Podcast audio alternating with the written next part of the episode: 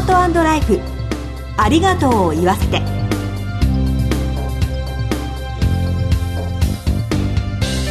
こんにちは。番組パーソナリティの栗林さみです。今回のコメンテーターは全日本総裁業協同組合連合会幹事の福島勝太郎さんです。よろしくお願いします。福島です。よろしくお願いします。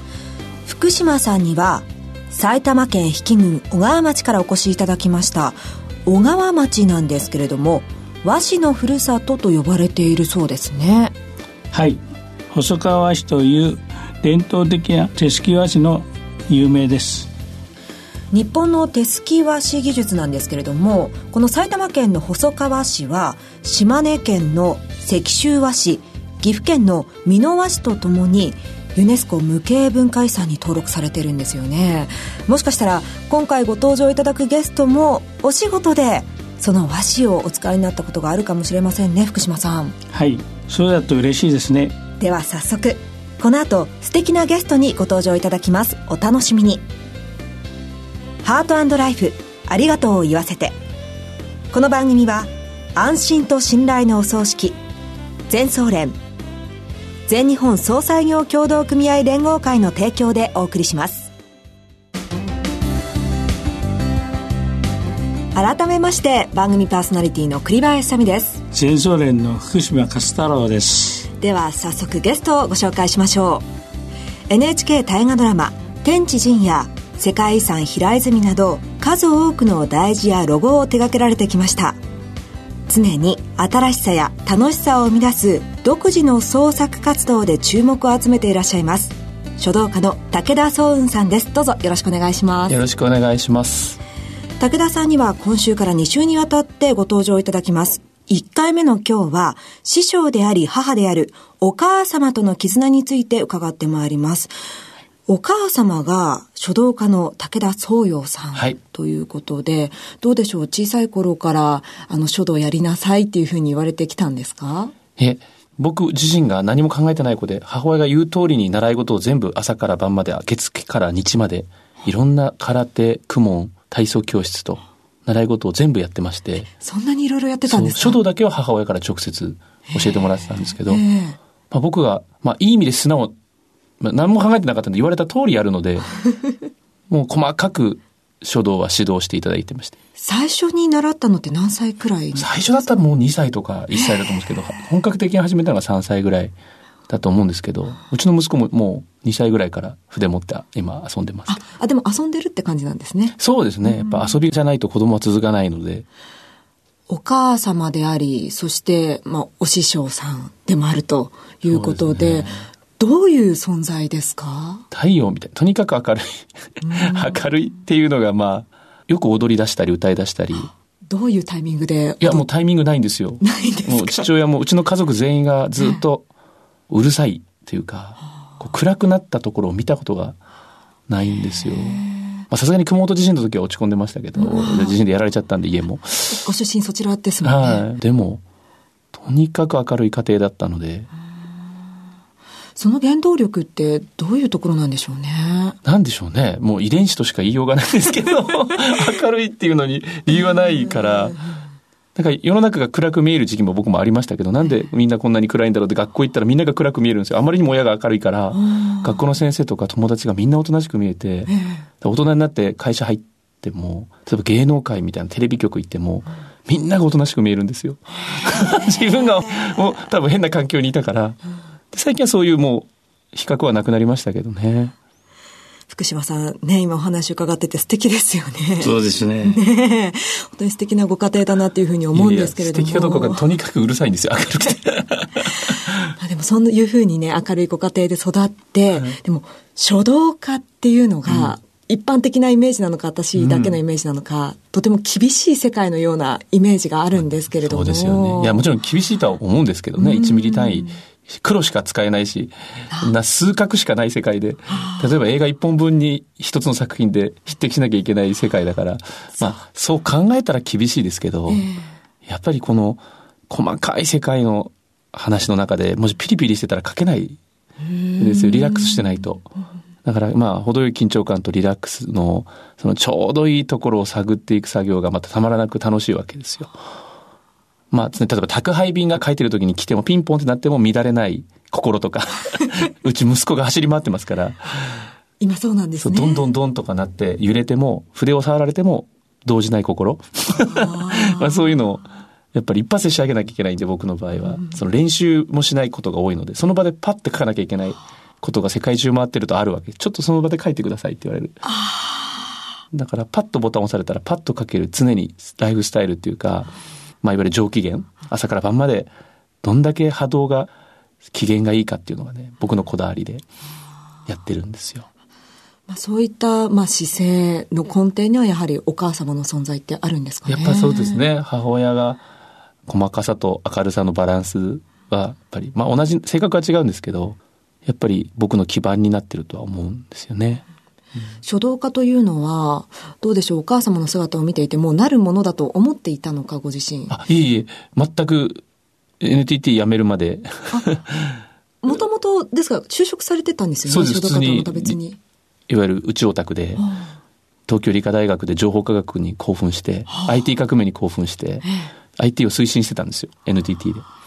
全然違うお仕そう事ですすよよねね。。で、突然辞めるって決めてストリートから始めたんですけど、僕からすれば全部同じで、同じですか？同じなんです。書道も勉強も、その毎日もあんま変わらないっていうか、今もあんまり変わらないっていうか、このラジオで喋ってる時と、書いてる時と、あんまり変わらないんですよね。ずっと楽しい世界が広がってるというか、もう心臓の音が楽しいし、このラジオっていう存在も楽しいし、この分子が今、この空気中で濃淡があるのも楽しいし、宇宙と地球の今のバランスの関係とかも楽しいし、この電波がみんなの耳の鼓膜を震わしてるのも面白くないですか？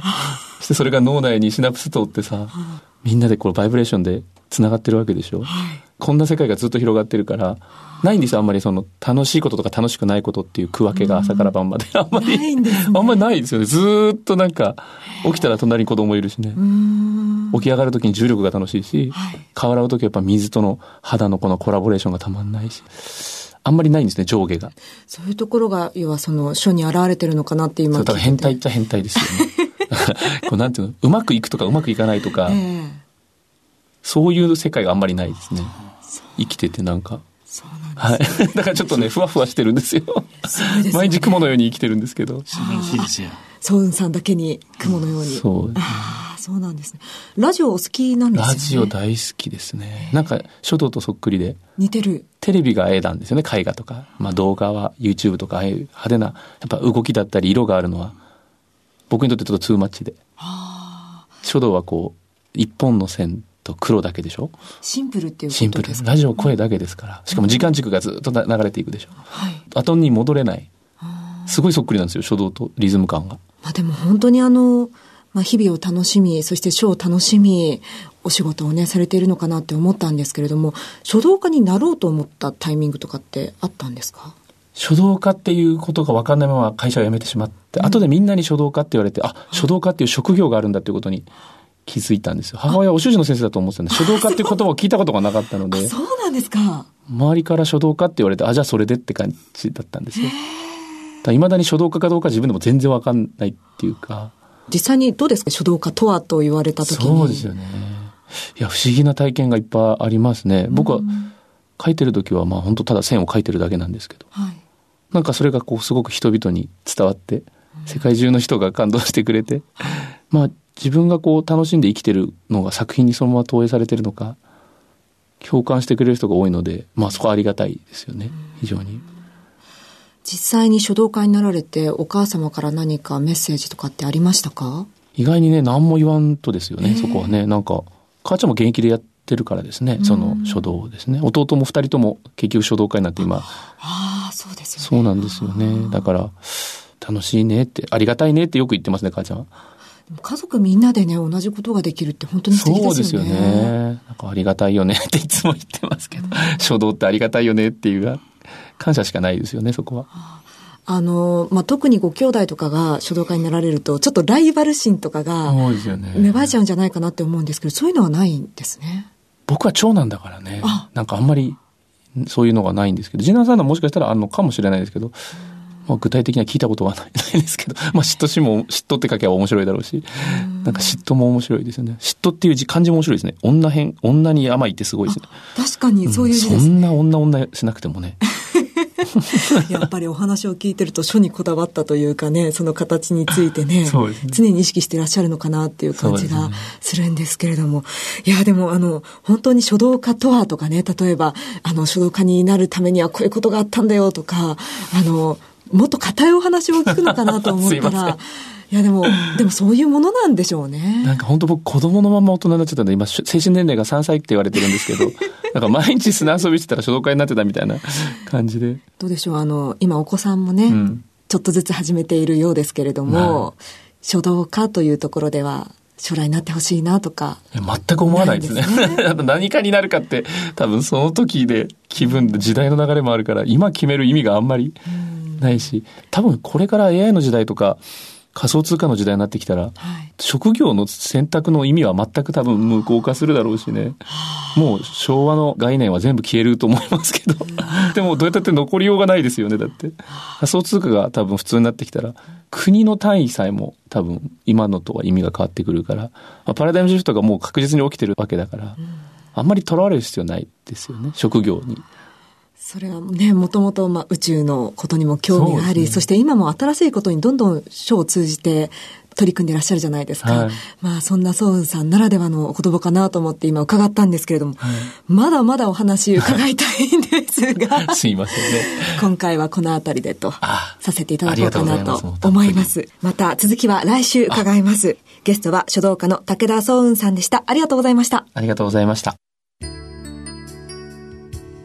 全日本総裁業協同組合連合会全総連は命の尊厳ご遺族の悲しみ一人一人に寄り添ったサービスを何よりも大切に考えご遺族の心を形にする地域密着の葬儀者が集まる全国ネットワークです。全総連加盟店ではお葬式の専門家である葬儀事前相談員総裁ディレクターが皆様からのご相談をお受けしております。お葬式のご依頼は安心と信頼の全総連加盟店まで。詳しくは全総連ホームページをご覧ください。すべては個人ご遺族のために。全総連。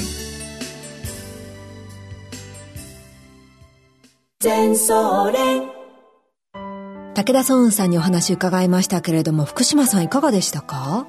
やはり素直にお母さんの言うことを聞いて育った先生がとても素敵に見えましたそのお母様も明るい人柄で、そのまま受け継いでね、お育ちになって今の武田ソウンさんがいるんだなというふうに感じましたよね。本当にそうだと思います次回も武田ソウンさんに再びご登場いただく予定です。今日のコメンテーターは、全日本総裁業協同組合連合会幹事の福島勝太郎さんでした。福島さんありがとうございました。ありがとうございました進行は番組パーソナリティの栗林さみでした。ハートライフ、ありがとうを言わせて。この番組は、安心と信頼のお葬式、全総連、全日本総裁業協同組合連合会の提供でお送りしました。